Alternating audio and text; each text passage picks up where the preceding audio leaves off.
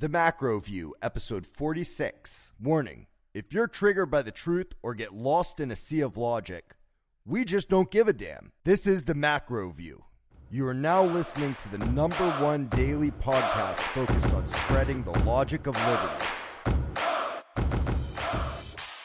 Advocates for government interventions into the labor market, either through wage controls such as the minimum wage and overtime pay laws, or through forced unionization, often claim that workers do not have quote unquote bargaining power. In the labor market, bargaining power does not come from being wealthy, nor does its lack of existence come from being poor. Bargaining power for wages, workplace conditions, and schedule regularity, as well as a number of other things that employees may desire, comes from supply and demand. Contrary to emotional desires of, of the left, humans are not exempt from supply and demand. The price of labor, wages as we call them, are driven by supply and demand like all other economic goods. People in and of themselves remember, remember this, people in and of themselves are not labor. The productivity that people offer through a combination of their skills and efforts, that is what is desired. That is the supply that's desired and subsequently demanded by employers if you're in a field in which there are many millions of people that can provide the productivity that an employer seeks, while there's only a couple of million jobs available, naturally you'll have less bargaining power.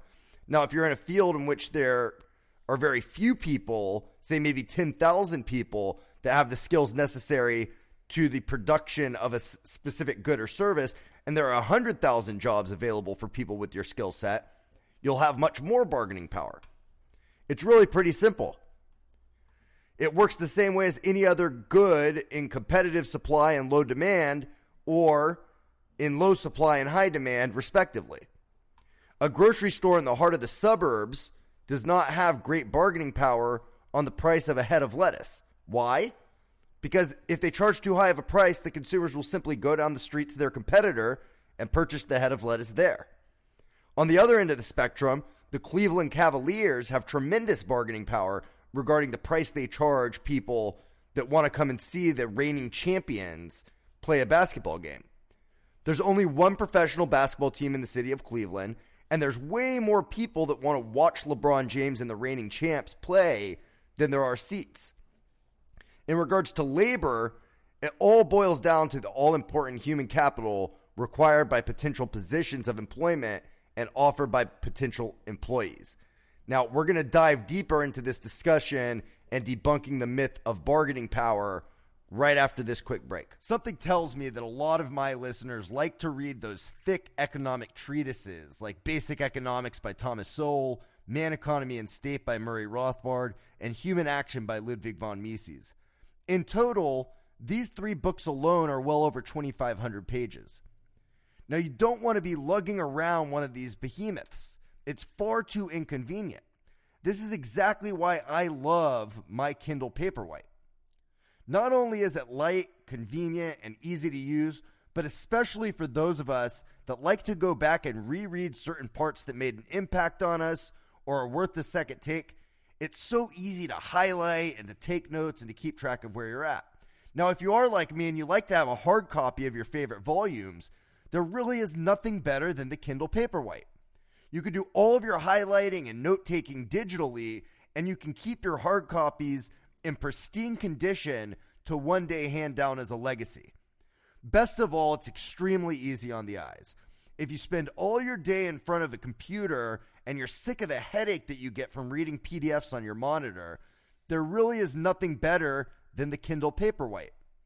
Now, if you're an avid reader, go to T as in the, M as in macro, V as in view podcast.com. That's TMV podcast.com. And on the homepage, right next to tonight's show page, you'll find a direct link to purchase your very own Kindle Paperwhite. You won't regret it. I use mine every single day, and you're sure to love it as well. Also, it's guaranteed to make you a better student of liberty. So head over to tmvpodcast.com click on the link there on the right hand side and get yourself a Kindle Paperwhite. All right, everybody, we're back. So, sticking with the same example a grocery store has, cashier has tons of potential mm, competition. There are literally more than 100 million people that could do the job. Now, many of these hundreds of millions of people withdraw themselves from the running and opt for more lucrative employment that better utilizes a more robust skill set. While that dwindles the pool of people, there's still tens of millions of people that could do the job and will seek such employment if they find themselves unemployed. The reason there are so many millions of people that can fill this job slot is simple. All you really need to know how to do is run barcodes over a scanner, read a screen, occasionally punch some numbers into a computer, and accurately count out change, the amount of which is given to you on the computer screen, and be generally friendly and, and show up on time. That's basically it. Now, other than the severely mentally handicapped or the severely and provably untrustworthy, every other working age person can fill these requirements. On the other hand, there are very few LeBron Jameses. In fact, there's only one. LeBron James received a fairly decent hand of cards at birth. He was to be six foot nine and 245 pounds and extremely swift for his size. Beyond being dealt this lucky hand, he also is extremely dedicated to honing his athletic abilities, particularly on the basketball court. He's stuck to it, and it's earned him three world championships and trips to seven in total, including the last six in a row with two different teams. He also plays a sport that commands a boatload of money through advertising advertising of which the revenue that they share with major television and radio networks and is one of the most he's one of the most demanded figures for product service and charitable endorsements due to his notoriety globally. Now as a result lebron james has tremendous bargaining power so much so that he can single-handedly get his coach fired which he did in the middle of last season and was instrumental in hiring the new coach. Now, some left wing economists may, and I've heard them try before, claim that LeBron James benefits from the NBA's players' union. Now, to the contrary, LeBron James would actually make a lot more if not for the players' unions, because the players' unions demand that lower skilled labor in the NBA, the lower skilled uh, participants and players in the NBA, receive certain minimums that would otherwise be contributed to much higher salaries for people like LeBron James and other superstars. The quote unquote proof that these left wing economists use that these superstars benefit from the players' union are the typically the historical salaries of superstars in major professional sports and how they're very low in the past. Now, the reason why superstar salaries were low in the in the past, you know, back in the day, is really pretty simple there's nowhere near as much labor productivity in general, and as a result, there's nowhere near as much leisure time, and therefore nowhere near as much money in ticket sales or advertising. Now, if you go back far enough, there's no television, there's only radio. And even then, many professional sports teams existed pro or pre-radio. Now, remember, ESPN is is just barely over 37 years old. And it was the first of its kind offering 24-hour sports television programming people did not have nearly the infatuation with sports that we have today because people did not have nearly the amount of leisure time that we have today. Now, as labor productivity and consequently the amount of leisure time that people enjoyed grew, consuming sporting events as a spectator, both in person and on television and radio, grew tremendously as well. The demand for such gave the leagues and teams greater bargaining power with the television and radio stations, eventually leading to bigger and bigger cuts of advertising revenue, which in turn gave teams more capital to spend on player salaries. Now, it also uh, it also goes towards trying to command butts and eyes. You know, teams that are willing to spend a lot of money on superstars often end up winning more, and nobody likes to waste their time watching their team lose over and over again. So these teams spend a lot of money on uh, getting these superstars to come and play for them so that they can then get butts in their seats and they can get eyes on the television when they play. Now, like everything, wages are a result of supply and demand for certain skill sets. The greater the supply and the lower the demand, the lower the wage. And given the competition, the less bargaining power any one provider of labor or low skilled labor that's in high supply and low demand, any one provider of such labor has. No matter how much left wing economists and politicians wish it to be true, the skills of humans, the human capital, is an economic good, and consequently, the subject to, is subjected to economic law. People are not exempt from the laws of supply and demand. Now, we've got one more myth regarding labor prices and, and wages, and kind of goes hand in hand with the bargaining power myth when we get back. And we're going to dive right into that right after this quick commercial break. So, I do realize that not everyone has the time to read every book that they want to, and that's fine. But I bet those same people that don't have a lot of time to read spend a lot of time in their car commuting back and forth from work or from school. There's another phenomenal Amazon product for those of you that are thinking, yep, that's me right about now. It's Audible. Now, I'm sure some of you already know about Audible.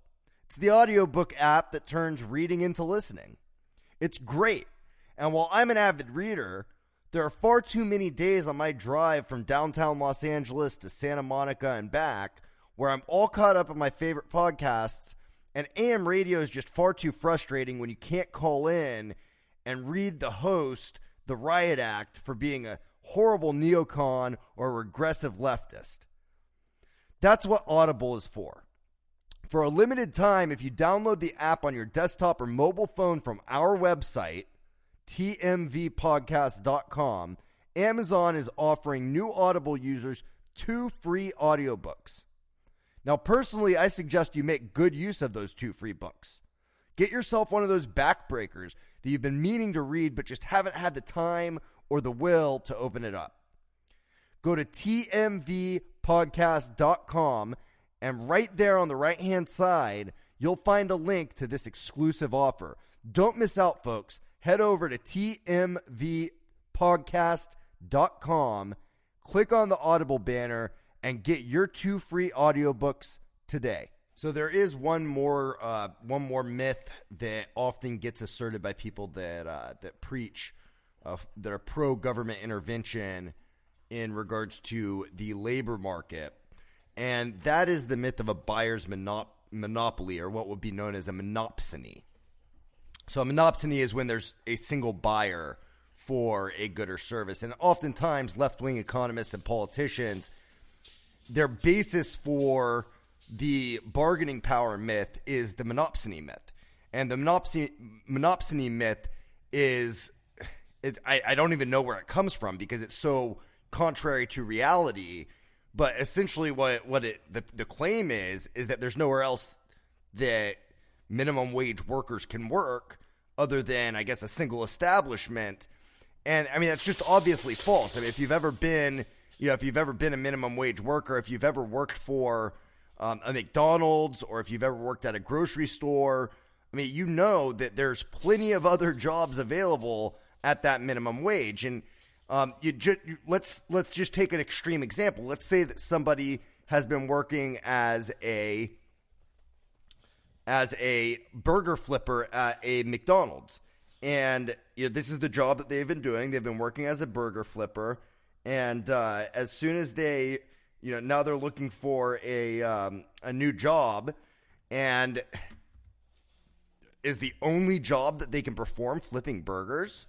Um, no, obviously not. I mean, there's plenty of other low skilled jobs that will pay something similar to what they've earned at you know whether it's a minimum wage or maybe something slightly higher that they've that they've er- been earning working as a burger flipper at McDonald's. They could be a grocery store cashier, as we've mentioned earlier. That's that's one of those jobs that generally requires pretty low skills because the skills that you need as a burger flipper uh, translate. You need a decent attitude and be able to work with other people. You need to be able to show up on time, and both your arms got to work. I mean, that's basically it. You know, it doesn't take a ton of skills, and there's plenty of other jobs. You could go be a busboy, you could be a cashier at a grocery store, you could be a stock stock boy or, or stock girl at a grocery store. Um, you could probably be a secretary or personal assistant. You just you, the skills that you have are highly translatable to other low skilled jobs. Now, are you going to go be able to go and get a job as a uh, you know as a software architect? No. You know, if you don't have the skills needed to be a software architect and you've been flipping burgers at McDonald's, that doesn't give you the experience or the skills necessary to become a software architect. Are you going to be able to go and become, you know, a teacher? Probably not. You know, you probably need most places you need at least a uh, bachelor's degree to become a teacher. And I guess there's maybe some spot, some places in the country where you could probably be a teacher with a with an associate's degree, but you need some sort of of proof of knowledge and of of having learned before and knowing what it takes to get through skill and uh, through school and and the skill of of being able to work well with children in order to become a teacher. Uh, but there are plenty of other jobs that you can do. Just being a burger flipper is not the only job you can do. Now let's just go to the ex- the extreme extreme. Let's assume that the only thing you can do is be a burger flipper. Well, then if there's a the only way that there would be a monopsony is if McDonald's or where you've been working before is the only place that has a job that requires you to flip burgers. So they're the only burger joint in the entire town or in the region that you're in or within driving distance. Now, maybe there are a few spots in West Texas where this is the case or in maybe like you know New Mexico, rural New Mexico or rural North Dakota or South Dakota.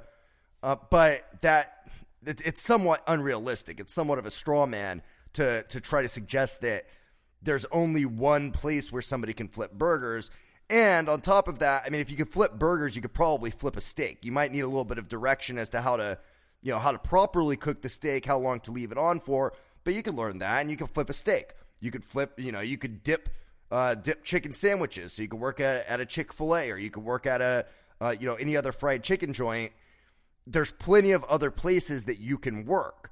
So it's not as if being a burger flipper, you know, you you're limited to this single position at McDonald's. There are tons of other opportunities for people with low skills. So this idea that it's a buyer's monopoly or a monopsony, it's just farce. It's pure farce. That is largely the basis for the bargaining power myth, though.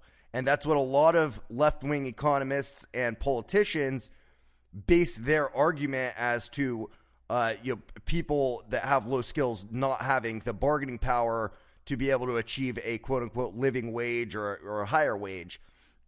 Now, with that said, there are government involvements that do reduce the bargaining power of low skilled workers. And I want to touch on that before I let everybody go. One of them, I mentioned in the very opening statement in, in tonight's episode, is overtime pay laws. So, overtime pay laws severely hamper the bargaining power of a low skilled worker because a low skilled worker may be willing to work say 60 hours a day or, or not a day excuse me 60 hours a week or you know maybe willing to work even 70 hours a week. Um, so you know maybe they're willing to work 12 hours a day six days a week that's 72 hours a week. And most employers would prefer to only have to rely on, or would prefer not only have to rely on one person, but would, would prefer to on, rely on fewer people to not have to hire somebody else to fill those extra hours. So if they had if they had the choice choice of four workers that would work, you know, 35 hours a week or two workers that were willing to work 70 hours a week, they would probably prefer the two workers working 70 hours a week.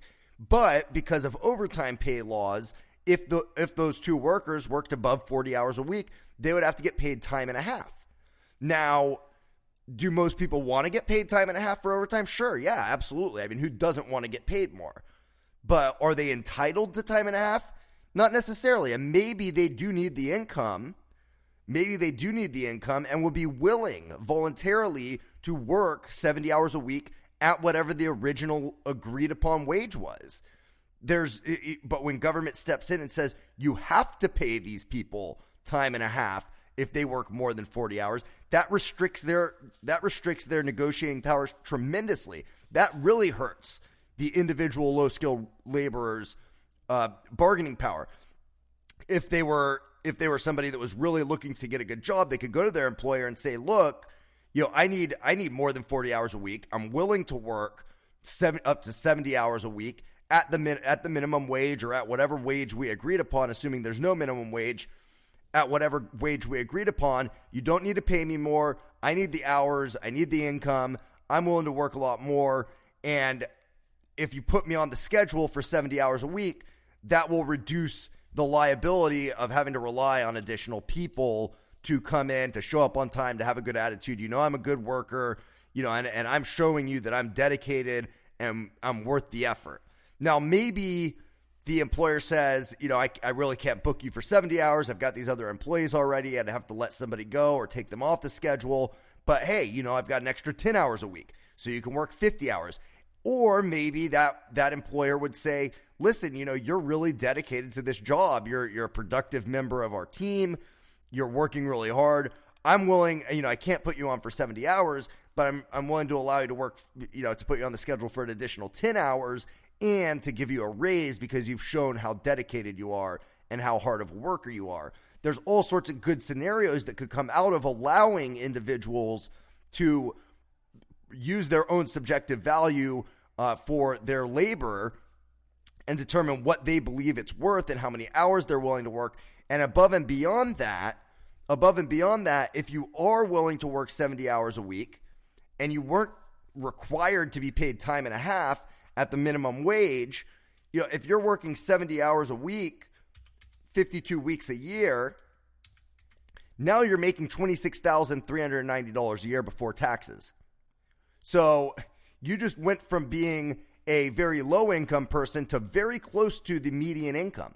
And if you if you live with another person that's working similar hours at a sim- similar wage or bringing in a similar annual income, somewhere around twenty six, twenty seven thousand dollars, you're in the middle class in most parts of the country. Now, not living in San Francisco or New York or Los Angeles, you're not, uh, but you're right below the median in Los Angeles and you'd be significantly above the median in many places throughout the country. And there, there are many, many places throughout the country where the median income is 45,000 or median household income is $45,000 a year.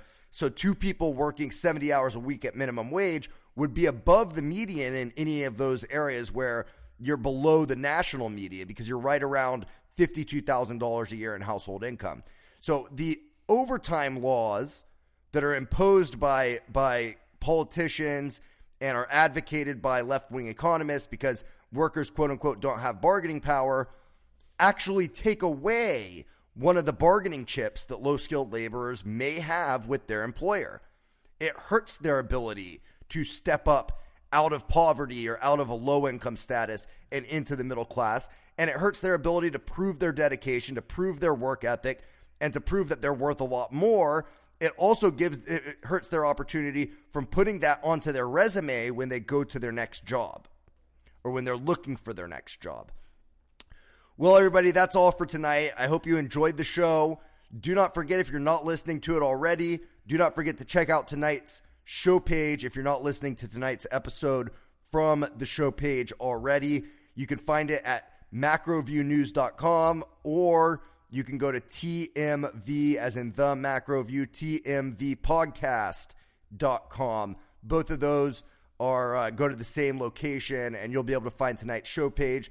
We'll have resources on there, um, you know, links to places where you can hear some of these left wing economists claiming that it's the, you know claiming the bargaining power myth as a reason for government intervention into the labor markets, and on top of that, you'll be able to uh, find links to both of tonight's advertisers.